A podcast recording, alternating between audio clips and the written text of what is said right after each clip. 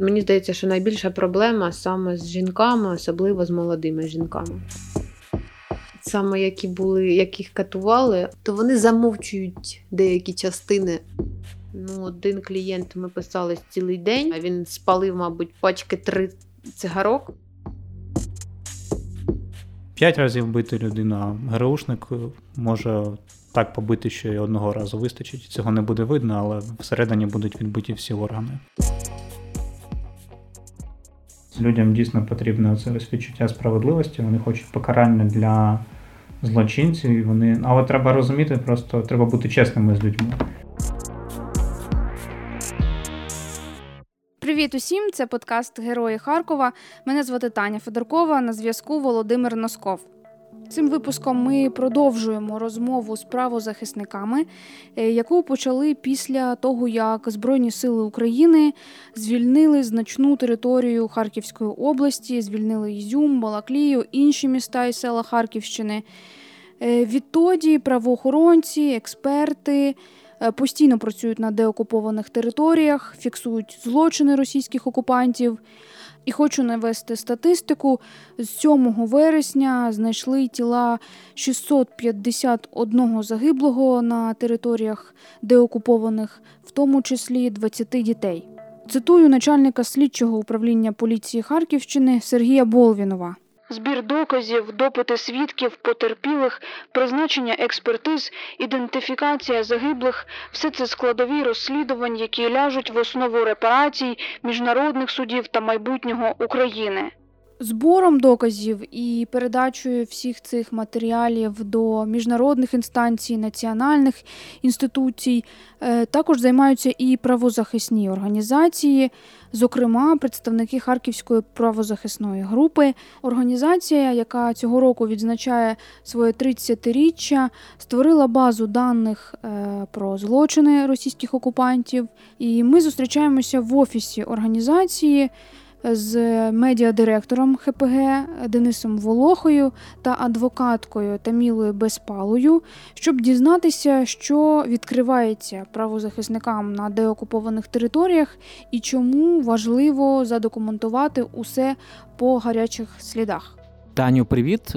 Мені дуже цікаво поговорити із правозахисниками, і з Денисом, і Тамілою. Зрозуміло, що у них є велике бажання по свіжих слідах зафіксувати злочини росіян, але чи готові самі люди до откровень, чи готові брати участь у опитуваннях, у оформленні саме заяв? Мені здається, це дуже складно е, в чергове переживати свою особисту е, драму, тому напевно. Не кожен з них ще готовий говорити, і ми записуємо цей випуск у день активного просування збройних сил України на півдні держави. Ми вже бачили да, над Херсоном українські прапори. Не знаємо поки що жодних подробиць.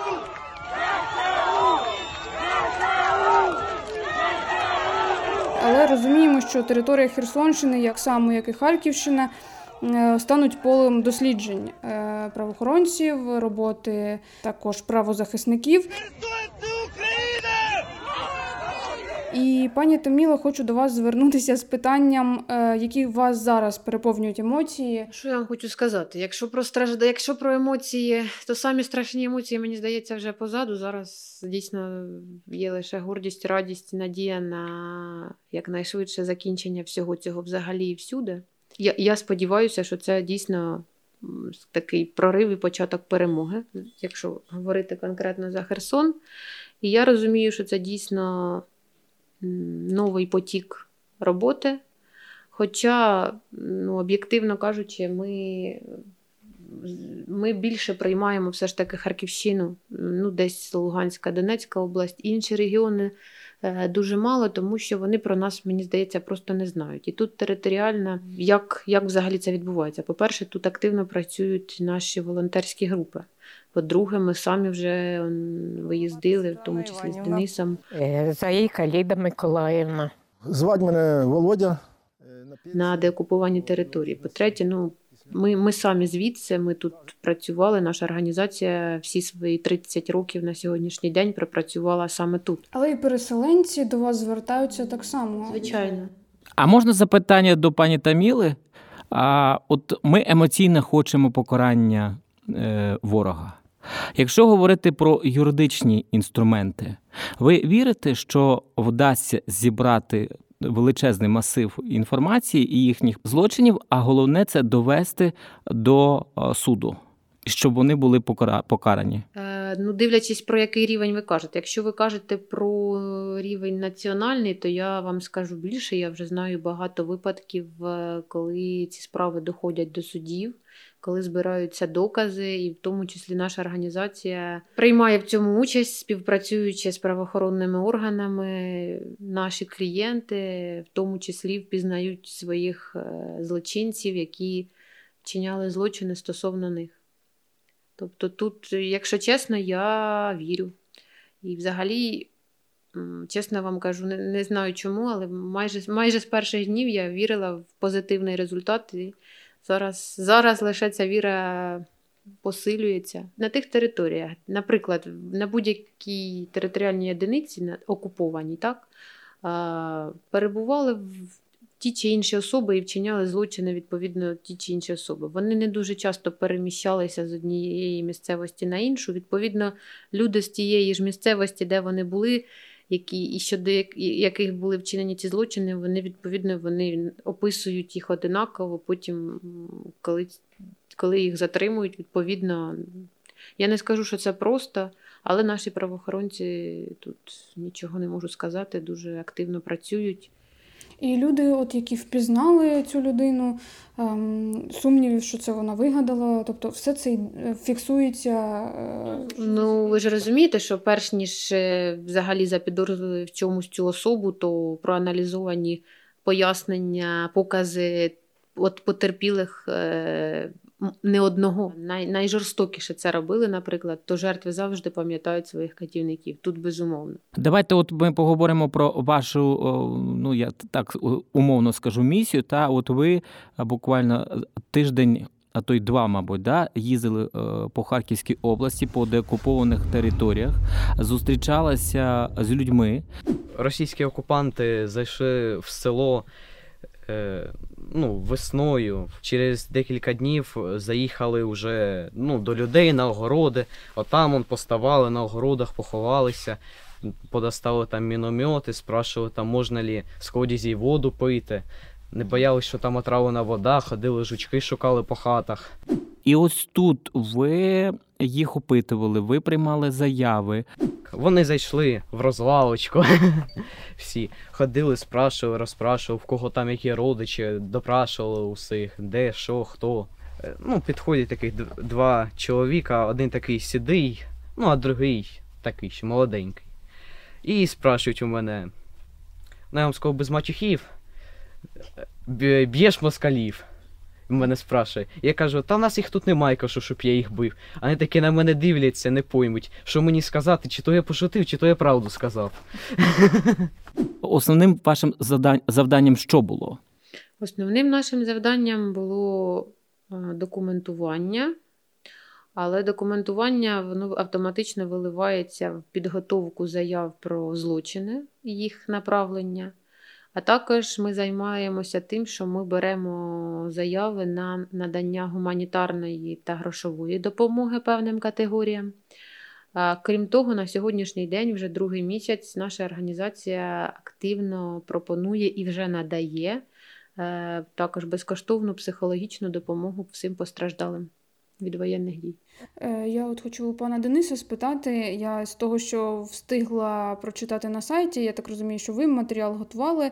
Ви там наводите слова мешканця села Слатине, який е, сказав, що е, там вже не життя, а наслідки життя. Да, і ви е, цей, цей термін використали. Можете побільше розказати про взагалі деокуповані місця, наскільки там зараз це життя, з чого що воно себе представляє? Ну, в контексті, в якому була вжита ця фраза цим мешканцям Слатиного, він трошки інший. Тобто наслідки життя це швидше е, це такий антонім до наслідків війни. Тобто, ми, коли ми вирушили в ці поїздки, і от я власне пишу про це в цьому матеріалі, що складно відрізнити деяку українську буденність від е, дійсно прильотів, від е, вибухів мін, від осколків. Дивишся на будинок і не зрозуміло насправді, чи це так і було до війни, чи це він дійсно постраждав. І оце ми, коли їздили з цим паном Сергієм зі Слатиного, він говорить: та ні, це не наслідки війни, це наслідки життя. І от нам дуже сподобався цей термін, і ми його так використовуємо теж інколи. Щодо того, що ми бачили, ну ми їздили також Сумщиною. Ми відвідали Тростянець та Охтирку. Тростянець був якийсь час під окупацією навесні. Охтирка не була під окупацією, але там велися запеклі бої, тобто місто постійно обстрілювали. Ми спілкувалися із мешканцями, які постраждали від цих бомбардувань інтенсивних. Тобто там військова частина є на вулиці Київській. Є якісь військові гаражі, як я зрозумів, але тобто, в радіусі кілометра від цих об'єктів ну, повсюди були руйнування, буквально якісь будинки було знесено. Мешканці просто кажуть, от тут будинки стояли, зараз їх немає, там якісь кубки цегли в кращому випадку. Ну, А в випадку Ахтирського вокзалу там взагалі нічого немає, просто пуста площа. 25 ну, лютого нас бомбили всю Охтирку, особливо воїнську часть, садики розбомбили.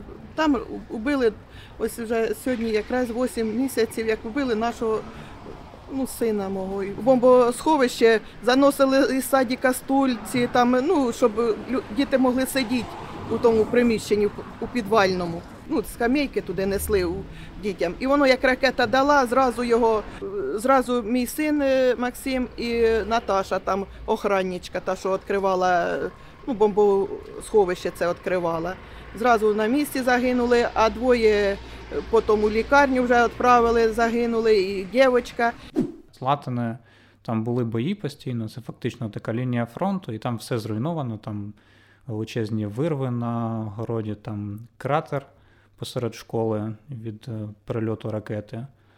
Е, тобто там немає, скажімо, закатованих людей, але є люди, які постраждали від цього, є, мабуть, і загиблі.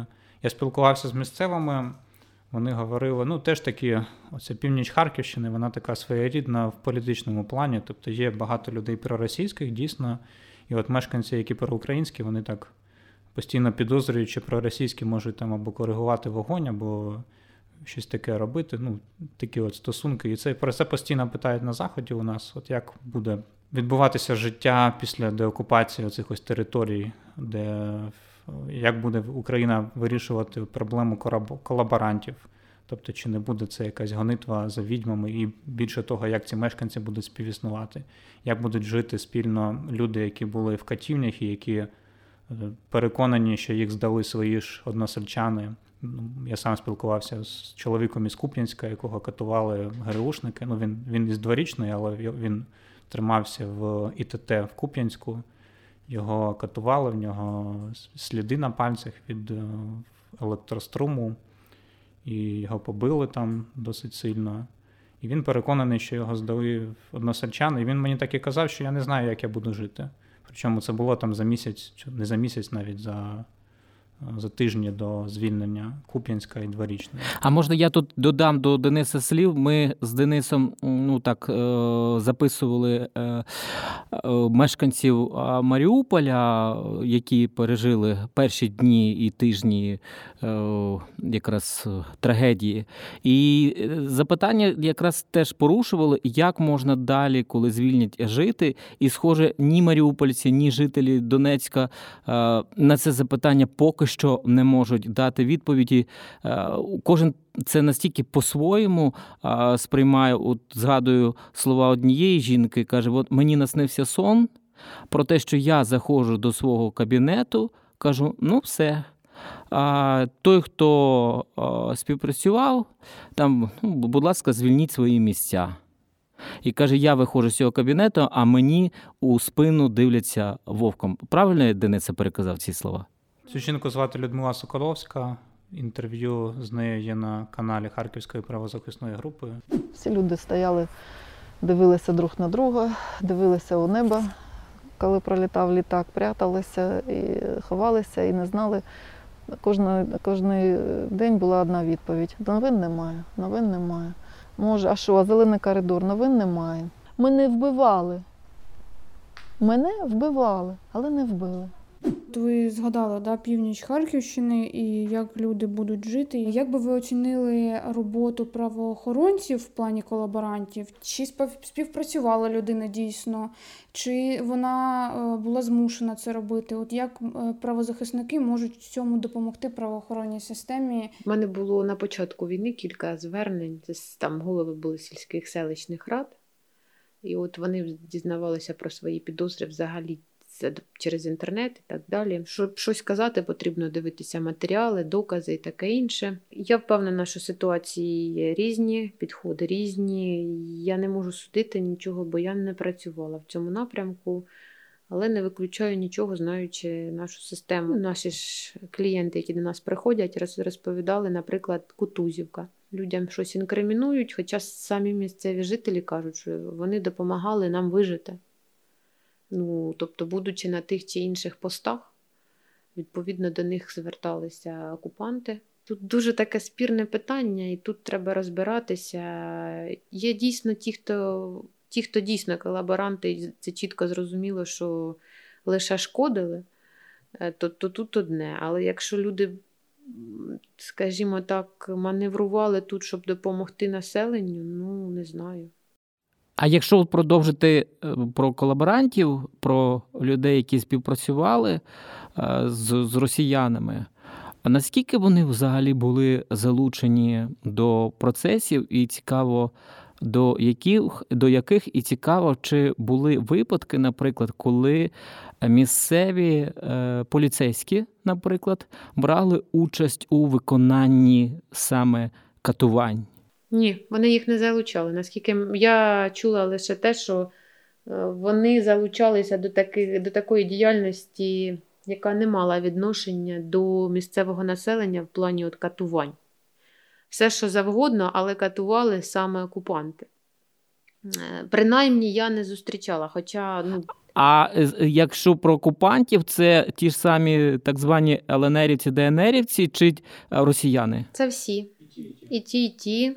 З точки зору жертв, вони кажуть, що ел- ЛНРівці, саме ЛНРівці, от я чую за ЛНРівців, вели себе більш жорстоко і грубо, а більш витончені, але жорсткіші підходи були саме у ФС... ФСБшників. Так, тобто російські спецслужби, у них є методика катувань. Вони, вони знають, як катувати так, щоб не залишати сенсів, наприклад. У них є спеціальні ці машинки, ще радянські, мабуть, котушки оці з електрострумом. Ну, а, а ЛНРівці, у них е, просто бажання там побити, вони, вони просто б'ють людей і все. Вони можуть там п'ять разів бити людину, а ГРУшник е, може так побити, що і одного разу вистачить. Цього не буде видно, але всередині будуть відбиті всі органи. За те, що мені а, в'язані з Куп'янського ІТТ говорив. Ну і так само він згадував, що поліцейських дійсно залучали до ф- а до охорони. І дійсно він говорив про те, що ну, місцеві поліцейські, яких вони знали, вони краще ставилися до в'язнів, ну, тому що їхні односельчани, вони, е, очевидно, не хотіли їм наносити якоїсь шкоди, але вони таку, власне, поліцейську функцію там і виконували наглядацьку. Та. Але скажіть, будь ласка, люди готові не тільки от емоційно, та, а й саме юридично фіксувати ці е, злочини, тобто писати заяви, е, розповідати, е, ну, оформлювати протоколи, бо інакше ж не буде судового процесу, якого всі ми так прагнемо. Мені здається, що більшість людей, саме які були, яких катували, особливо жіноча частина населення, то далеко не всі. От мені здається, що найбільша проблема саме з жінками, особливо з молодими жінками. Ну, я маю на увазі в віці там десь до 40, до 35. От е, тут найбільш найскладніші там, наприклад, для ну, особисто мені найскладніше з цією категорією працювати. І те, що я чую, взагалі е, вони не йдуть на контакт. Навіть якщо люди я заявляють, жінки, наприклад, то вони замовчують деякі частини. Е, Хоча я знаю, володію інформацією, наприклад, від тих, хто утримувався разом з ними. Це пов'язане з фізичним насиллям, так розумію, сексуальним насиллям. Так, особливо з сексуальним, там, де так. От, от це, ця, ця частина залишається найбільш нерозкритою. Скажіть, а у вашій команді є психолог, який би якраз міг би е, допомогти встановлювати е, комунікацію? В нашій команді зараз працює цілий штат психологів, психіатр, але люди навіть не, не погоджуються просто навіть на будь-який контакт. Це чим пояснюється? Тим, що вони в такому стресі перебувають, чи вони вважають е, це не Ні, для, для, для жертви кожен раз, коли ти проговорюєш це все, вони переживають це щоразу. І тому багато відмовляються давати інтерв'ю, тому багато відмовляються взагалі заявляти. Дуже багато людей до мене приходило, ми обговорювали все це, навіть розповідали все. А коли я кажу, що зараз будемо все це писати, то просто відмовлялися. Ви не уявляєте, скільки довелося вислухати, але я не змогла це ні зафіксувати. Таміла, а я просто доводилося чути, що люди деякі й досі бояться повернення. Можливо, це теж грає ось свою роль. Повірте, вони налякані дійсно. А, і, і я вам скажу більше: у нас є клієнти, які зараз перебувають за кордоном, і вони навіть там бояться, розумієте?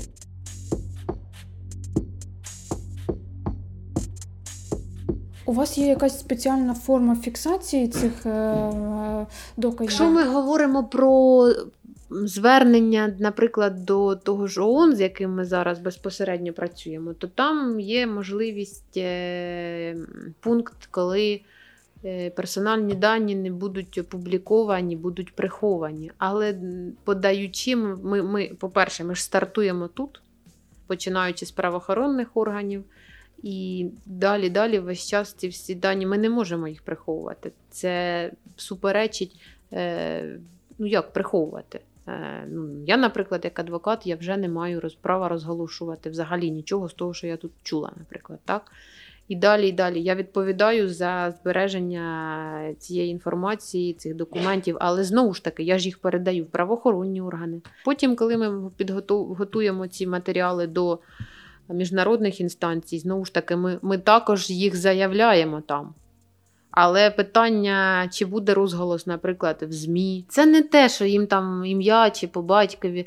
Травматично, болю, боляче просто, просто проговорювати це, згадувати. Є клієнти, з якими там за три години все, і поговорили, і записали. Я вже зрозуміла, що треба зразу писати. У мене було два випадки. Ну, один клієнт ми писали цілий день. Я не знаю, він спалив, мабуть, пачки три цигарок. А, а ну, дівчинку я писала. Ну, щоб ви розуміли, ми писалися, мабуть, тиждень. Я вибачаюсь, мені треба прийняти, мабуть, клієнт. Алло? Я поняла. А, вас сейчас встретят. Э, Подождите, пожалуйста, я скоро с. Да?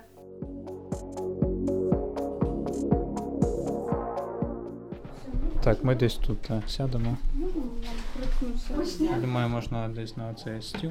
Окрім того, що ви оформлювали заяви, надавали юридичну допомогу, ви, Денисе, ще й на відео фіксували все, що відбувається на деокупованих територіях. Це йдеться про руйнування, і власне записували свідчення людей.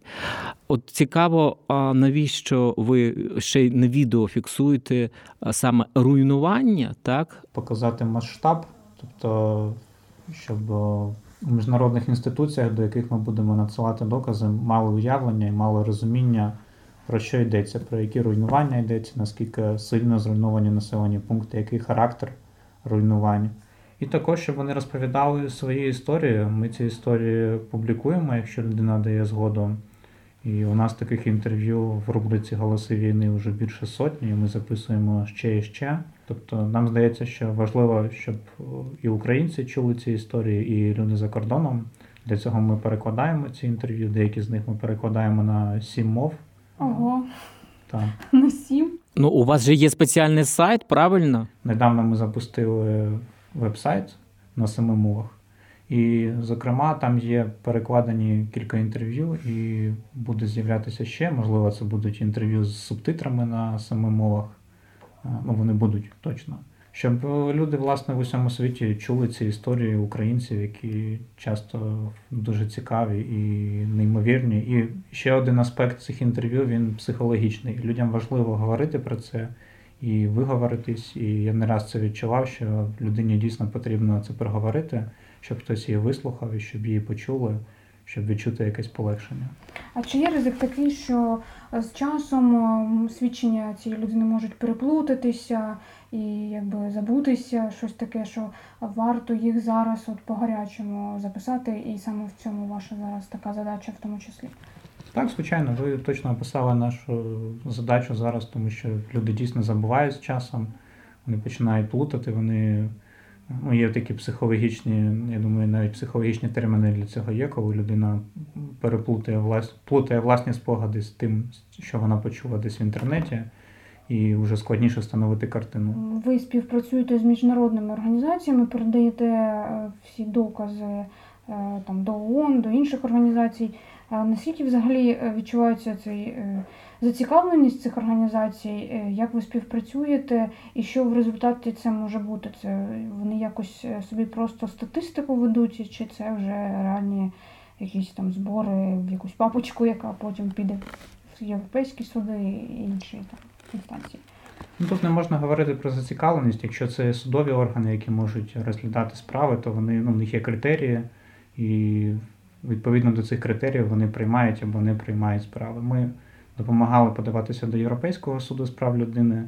Хоча, ну, чесно кажучи, ми про це теж писали, ймовірність того, що там людина отримає компенсацію, вона дуже низька, тому що Росія вийшла із Європейської конвенції, і вона і до, і до того не виконувала рішення. І низька ймовірність, що вона буде виконувати їх зараз. Людям дійсно потрібне це відчуття справедливості, вони хочуть покарання для злочинців. Вони, але треба розуміти, просто треба бути чесними з людьми, щоб люди розуміли, що вони не можуть розраховувати на грошову компенсацію. Вони можуть розраховувати на гуманітарну допомогу від нас, зокрема, на якусь компенсацію від держави Україна.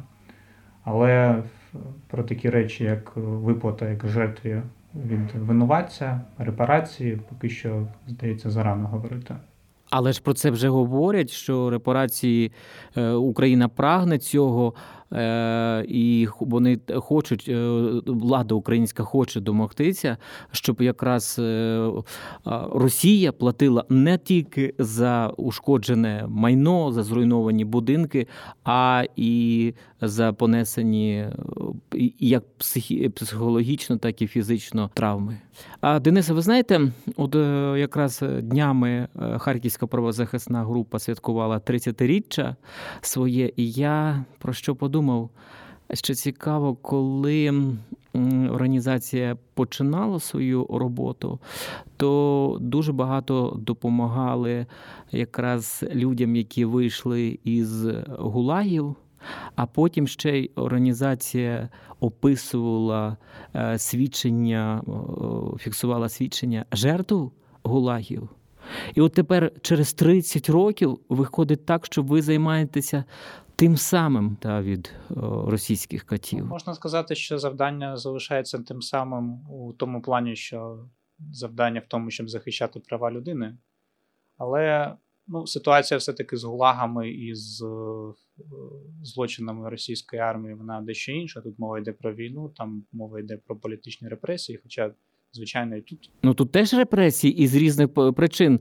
Ми ж можемо говорити про те, якщо у людини знайшли, наприклад, татуювання патріотичного характеру або ж стрічки, то ми можемо вже відносити, що це не просто погане ставлення да, там, між ворогом і його жертвою, а це вже і політичні причини. Ну, звичайно, більше того, там за гімн України, за наявність українського прапору в автівці теж відбувається переслідування. Ну, тобто Росія переслідує фактично українську людей, які відносять себе до українців там з політичних поглядів. Тобто вони не просто там громадяни України формально, а вони відчувають приналежність до української політичної нації. Є таке, це ти знаєш, є такий вислів, що війна закінчується тоді, коли буде поховано останнього солдата.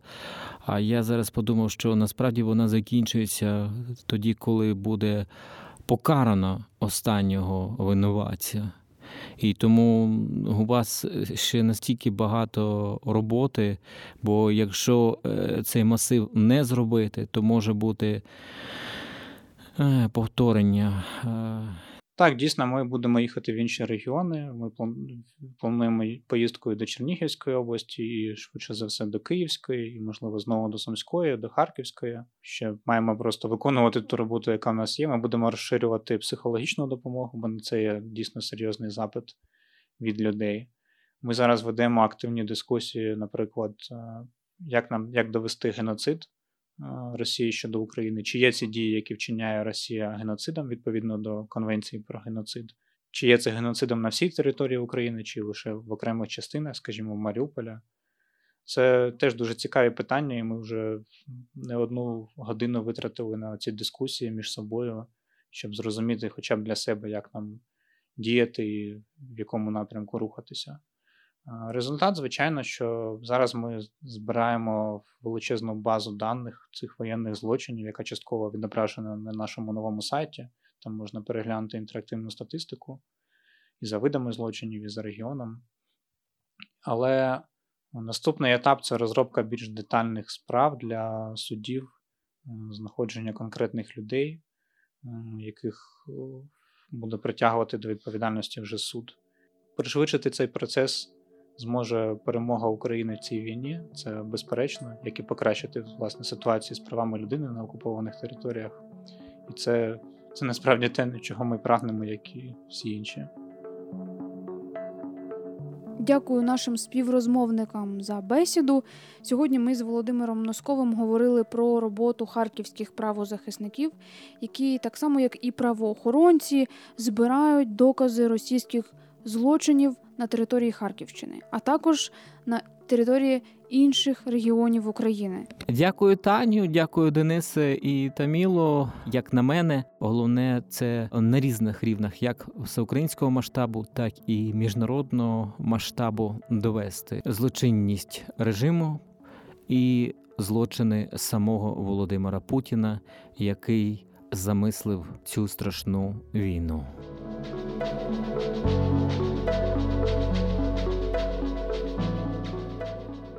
Слухайте подкаст Герої Харкова на сайті Медіапорт, на радіо Накипіло.